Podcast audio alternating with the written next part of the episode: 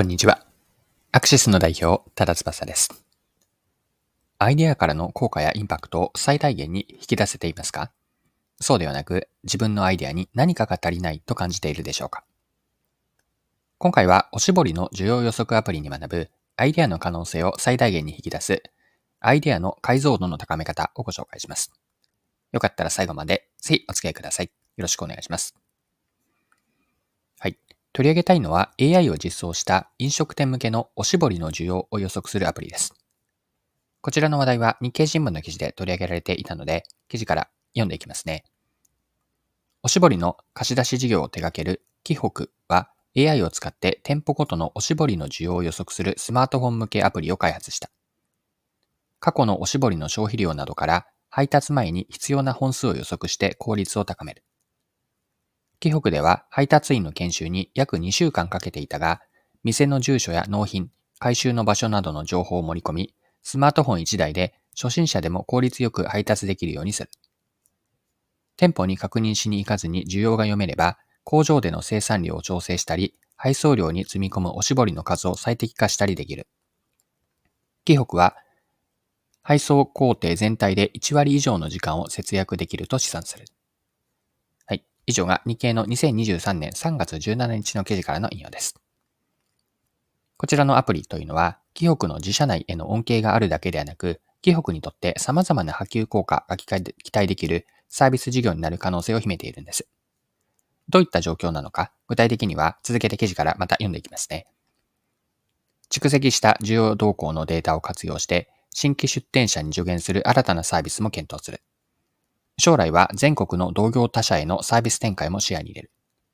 ゴミ袋や割り箸などの販売も手掛けており、浮いた時間を店舗との意思疎通をに当てて、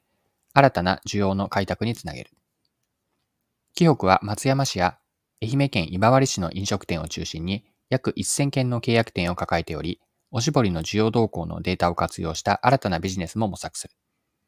例えば、おしぼりの需要動向の推移から地域ごとの飲食店の出店余地を分析して、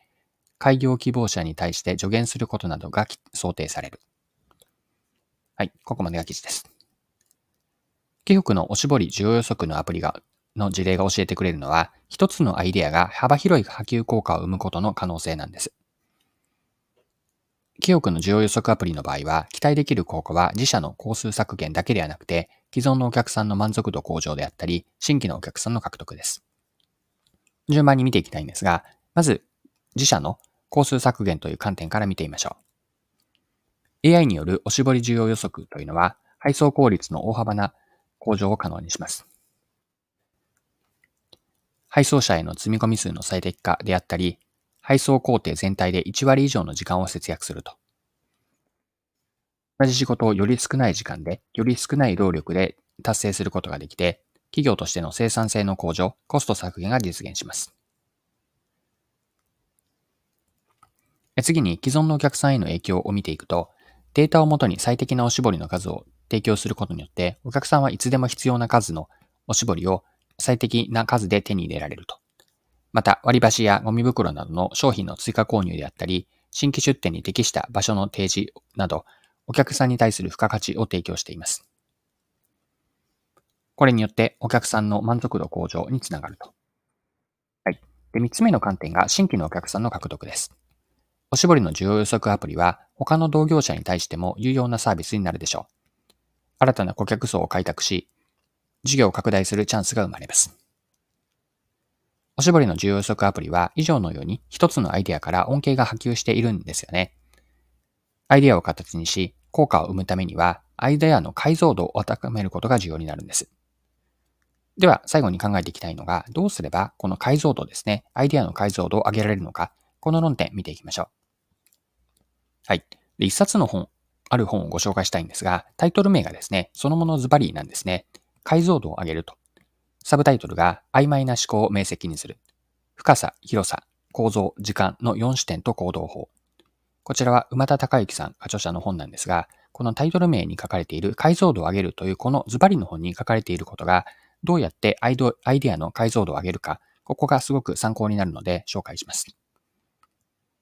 解像度を高めるためには、今の本のサブタイトルにあった4つの視点が有効になるんですが、もう一度言うと、広さと深さ、構造化、時間軸、これら4つの視点で見ていくと、物事の解像度を高めることができます。順番に簡単に見ていくんですが、まず最初の広さ。これはアイデアがもたらす影響がどの範囲の、どの程度の範囲に広がる広が広がるかを見つめる視点です。全体を俯瞰し、アイデアがあらゆる方向にどのように影響を及ぼすかというのを見ていくんです。次に深さですが、アイデアが一つの領域にどの程度深く影響を及ぼすかを考えます。具体的な場面であったり、シチュエーションを思い描きながら、その詳細まで目を向けて掘り下げていく。ここが深さになります。の構造化ですが、アイデアがどのようにしてその効果を生み出すかの、ま裏のメカニズムまで理解していくと。この構造化というのは、一つ目と二つ目の広さと深さを掛け合わせたイメージとしてもいいでしょう。アイデアがその事業であったり、市場、マーケット、お客さんといかに関わってどんな結果を生むのか、これを構造化して構造的に把握するんです。そして時間軸。アイデアが時間とともにどのように展開していくのか、この時間軸で時系列で見ていくと、捉えていく視点になるんです。直近だけではなく、中長期的な視野で、アイデアの時間軸の視野を広げてアイデアの影響を考えていくといいでしょう。以上の4つの視点ですね。広さ、深さ、構造化、そして時間軸。これら4つの視点を活用することで、アイデアの可能性を最大限に引き出しながら、それが効果的なマーケティングに行うことにもつながります。ご紹介した紀北の事例というのはその一例ではあるんですが、自分たちのビジネスやマーケティングでも同様のアプローチを試してみることで、きっと成果が得られるはずです。はいそろそろクロージングです。今回は飲食店向けのおしぼりの需要を予測するアプリ、記憶のアプリですね。こちらを取り上げて、アイデア発想術として学べることを掘り下げました。アイデアの解像度を高めるためには4つの視点を活用するといいと思っていて、広さ、深さ、構造化、そして時間軸の観点で見ていくと。簡単にまとめとしてもう一度補足をしておくと、広さというのはアイデアの影響範囲を俯瞰する、まあ、全体像を広く取ると。二つ目の深さは、そのアイデアが特定の領域でどれだけ深く影響するのかを掘り下げる。構造化は、アイデアがどのように効果を生むのかの、その背後のメカニズムを理解していって、広さと深さを掛け合わせたイメージというのが構造化です。そして時間軸の観点も入れるとよくて、アイデアが時間とともに時系列でどう展開するかを見ていく。この時に直近だけではなくて中長期の視野になることが重要です。以上の4つを活用することで、アイデアの可能性を最大限に引き出せるのかだと。これが今回学びとして最後残しておきたいメッセージです。今回も貴重なお時間を使って最後までお付き合いいただきありがとうございました。それでは今日も素敵な一日にしていきましょう。